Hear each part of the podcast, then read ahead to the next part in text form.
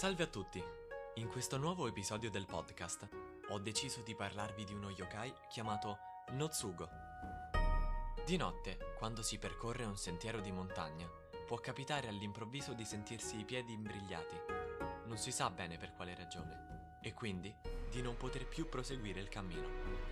Ciò può essere dovuto al fatto di essersi imbattuti nel Notsugo, Pare che una simile sfera di energia sia presente in alcune aree dell'isola di Shikoku, soprattutto nella zona di Uwajima, al punto che si suole spaventare i bambini che escono di casa quando è buio dicendo guarda che ti prende il Notsugo.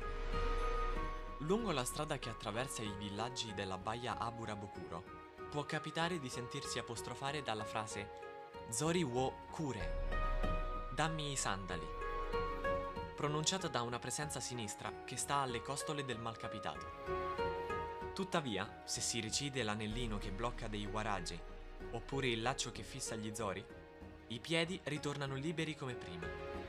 Il Notsugo è dunque considerato un essere simile allo Yuki Aigami. Sempre in quella zona, tempo fa, si verificarono frequenti mabiki e aborti. Una ragazza partorì un figlio illegittimo e si affrettò a seppellirlo sottoterra. Ma poiché il neonato continuava a piangere, la donna si pentì e decise di disseppellirlo. Lo trovò ancora in vita e lo accudì sino all'età adulta. Ma se il neonato fosse invece morto, allora probabilmente sarebbe diventato un Notsugo. Quindi, secondo alcune parabole buddiste, questo essere rappresenterebbe lo spirito dei neonati morti che non hanno potuto raggiungere il nirvana. Nel caso in cui muoiano di morte violenta, avviene una cerimonia diversa dalla morte per malattia.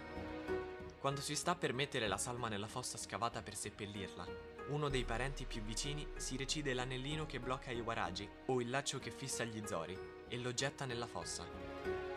Così facendo, lo spirito che vagava impossibilitato ad avvicinarsi a parenti e amici si rassegnerà al suo destino e si potrà mettere in viaggio verso il mondo a lui più appropriato.